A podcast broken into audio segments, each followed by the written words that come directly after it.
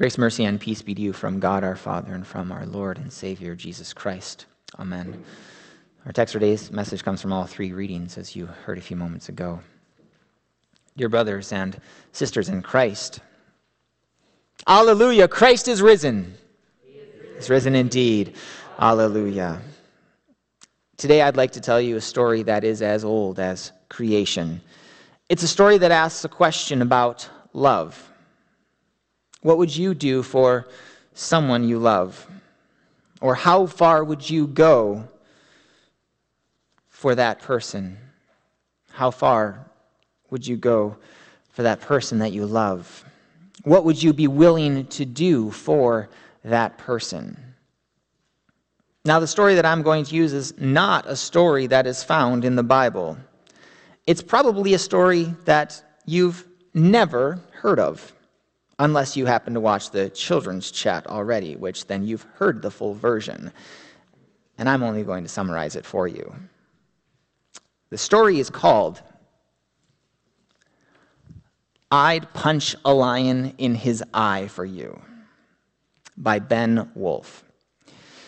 And the reason you probably have never heard of this book before is because this book was brought to life by a whole 57 people through the crowdfunding website Kickstarter. People pledged money in order for this book to be published if it met its goal. Thus, those who pledged received the book. It's a story that our kids know because we've read it to them many times. Now, this in no way compares to the story of the Bible, but I think that we can learn something about God through the eyes of this story because stories are good. I mean, the Bible is full of earthly stories that are told that have deeper meanings. We would call them parables. And there was this famous guy who told lots of them. You may have heard of him before. His name is Jesus. He's kind of a big deal, especially today. Really, every day, though. So let's use this story to connect you back to Christ. Now, the story is set between a father and a son in three different scenes, and each time the son gets older. But he asks the same question to begin Dad, do you love me? To which the dad says, Of course I love you. And the son responds with, How much do you love me? Have you ever asked this question of God? Do you love me? For the last year, we've lived so much of it isolated from most of our family, our friends, our neighbors. We haven't been able to physically hug, shake hands with anybody, really, anybody that we normally would. We haven't been able to strengthen those bonds by being in physical contact with other people. And it's possible that this has happened with God too. Your lack of in person worship may have affected how closely you have connected with God because Bible study on Zoom or worship on the web or on TV just isn't the same. And as much as you feel distance from others in the world, maybe you feel distance from God as well. And you're left questioning if God still loves you if God cares about you, if He's really there for you in your time of need, in your time of desperation, in your time of isolation. God, do you love me? Do you care about me? Are you even there? Can you hear me? And maybe you get the ever faintest yes. And naturally, you would respond with, Well, how much do you love me? When the father in this book is asked this question, he says, I love you so much that I'd lay down my life for you. And the son responds with, What does that mean? Most parents, I know, would say that they would be willing to do anything for their child especially if they were ever in harm's way, even if it meant laying down their life to save their child. Now, saying it and actually being faced with it are two different things. And the father, who is asked this question at three different stages in the son's life, uses three different adventures to explain the depths of what his love means and just how far he's willing to go. The first is imagining they're on a safari in Africa, and they come face to face with a ferocious lion. And if that lion lunged toward the son, the dad, if you haven't figured it out by the title of the book yet, the dad would punch that lion in his eye for the son. The next scene is swimming in the ocean, coming face to face with a massive shark, to which the dad said that he would kick that shark in his gills for his son.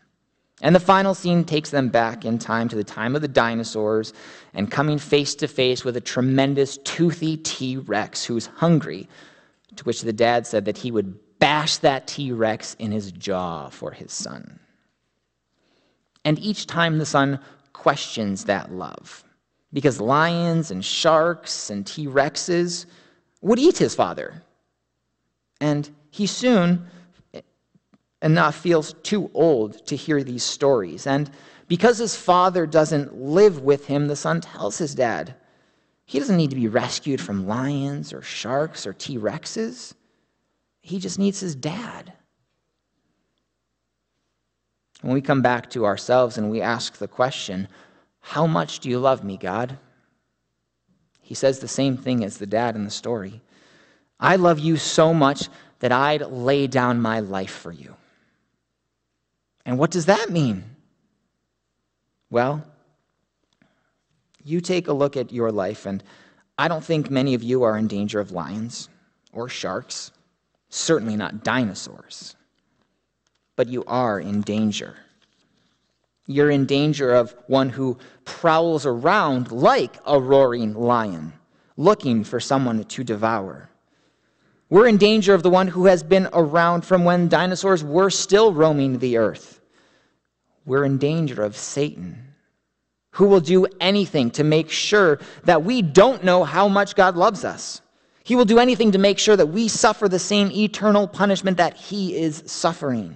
He will do anything to destroy you and your faith. Because it's your faith that has been gifted to you by the Holy Spirit that believes in what Christ has done for you because he loves you. God loves you so much that he gave you Jesus so that you would believe in him and that you would not perish, but that you would have eternal life rather than suffer eternal hell. Or as Paul writes in Romans 5, God demonstrates his own love for us in that while we were still sinners, Christ died for us. We are sinners. We are born into sin. We are born into this sin filled world. And as sinners, we sin. And in our sin, there is danger because sin has consequences. Sin leads to death, sin leads to hell. So, yes, we are in danger of Satan, and we are also in danger of hell. And hell is eternal death, it is forever being separated from the love of God. Sin, death, and the devil have all made a claim on you and your life. They are coming to devour you, to consume you for all eternity. And they are way more dangerous than lions and sharks and T Rexes because now we're no longer talking about stories. We're talking about reality. We're talking about what all of us deserve for the consequences of our sin. And there is nothing, nothing that you can do to save yourself. You are a helpless child with the greatest enemy bearing down on you. So on Good Friday, Jesus steps into that fatherly role, gets between you and your sin and death and hell and Satan as the father who loves his child and will do anything for them. He says, I love you so much that I'd lay down my life for you. What does that mean? Well, there's no punching or kicking or bashing that Jesus does to save us. In fact, he lets it all happen to him. He lets himself get punched and kicked and bashed and beaten and spit on and mocked and bloodied, ultimately crucified to the cross. Jesus said that he would lay down his life for his children, and he actually did it because it was the only way to save us from sin and death. He had to step between us to take our sin, our death, in our place. He becomes our sacrificial lamb. He becomes our substitutionary atonement. That means he substitutes himself in our place on our behalf, bearing our sin and all of its consequences, enduring the death that we deserve, suffering hell for us. God, do you love me? How much do you love me? when you question your faith, if God really loves you, if He's really there, if He really cares, make no mistake that those temptations are coming from Satan, who wants you to believe that God doesn't love you, that He doesn't care about you, that He's not there, that He's not there for you ever. God, how much do you love me? This much, he said. And he stretched out his arms and gave up his spirit. On Good Friday, Jesus bowed his head and died. And for some, all seemed lost, at least those in the world. It looked like the devil had won. The Savior had been killed, crucified by his own people. It seemed like the Jesus followers had been dealt a crushing blow. There was a crushing that happened on Good Friday, except it wasn't done to Jesus, it was done by Jesus. The crushing was foretold long ago, and it goes back to the story of creation. The first story that we see in God's Word, the beginning of the earth, Adam and Eve sinned, brought sin into the world, and that sin brought death. But as soon as Adam and Eve sinned, God gave them a promise, which was a curse to the old serpent, Satan, the devil himself. God said that the offspring of Eve would come and crush the serpent's head. Yes, that offspring, his heel would be struck, a non fatal blow. That's Christ's death on the cross. But in his death, he destroys. He destroys sin, death, and the devil. But we only know that Jesus accomplished these things because he rose from the dead. It's Easter that makes everything complete. It is Easter that brings full circle Christmas, where we hear that he will be given the name Jesus because he will save his people from their sins. It is Good Friday where we see that Jesus dies for the sins of all people. And it is Easter Sunday where we see that the tomb is empty because death has been defeated. Or, as the Old Testament reading from Isaiah said, Christ has swallowed up death forever. Death has no victory, and this will be fully realized for all of us when Christ returns.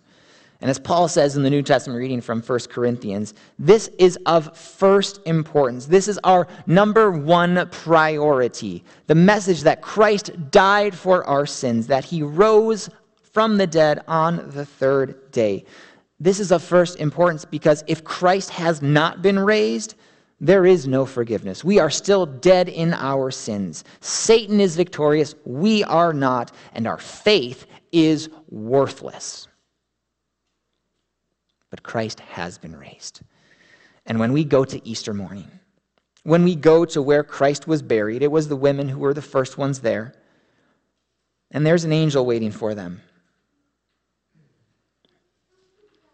And if you can just imagine this moment the buildup, the anticipation, the excitement, this message that this angel gets to bring. I mean, Christmas was pretty spectacular and all right? To the shepherds, the whole company of heaven, the good news of great joy. But this one makes all the difference. this message, this good news of great joy that he is not here, he is risen. Alleluia, Christ is risen. He is risen indeed. Alleluia. We know looking back on this because we can see all of it take place. On Good Friday, Christ dies for our sins. That's victory number one. On Good Friday, Christ dies perfectly for our sins, never giving in to Satan's temptations. That's victory number two. And on Easter Sunday, Christ rises from the dead because the last enemy to be destroyed is death. Victory number three. And Easter is all about life overcoming death.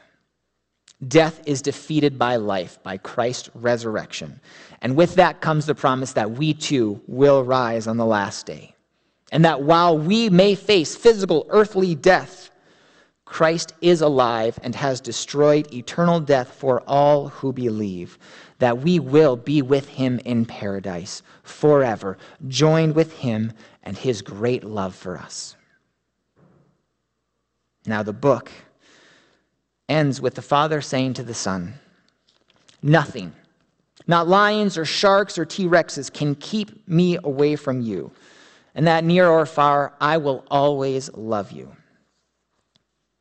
That book sounds quite a bit like Paul writing in Romans. For I am sure that neither death nor life, nor angels, nor rulers, nor things present, nor things to come, nor powers, nor height, nor depth, nor anything else in all creation will be able to separate us from the love of God in Christ Jesus our Lord. Nothing. Sin, Satan, death. Nothing can separate us from Christ's love because he would do anything for you. Anything for you to spend eternity with him. Punching lions or crushing serpents. It's all for you. And he did exactly that because he did what needed to be done to save you. And we know this is true because, hallelujah, Christ is risen. He is risen indeed. Hallelujah. Amen. Now, the peace of God, which passes all understanding, guard your hearts and minds in Jesus Christ, our Lord and our Savior. Amen.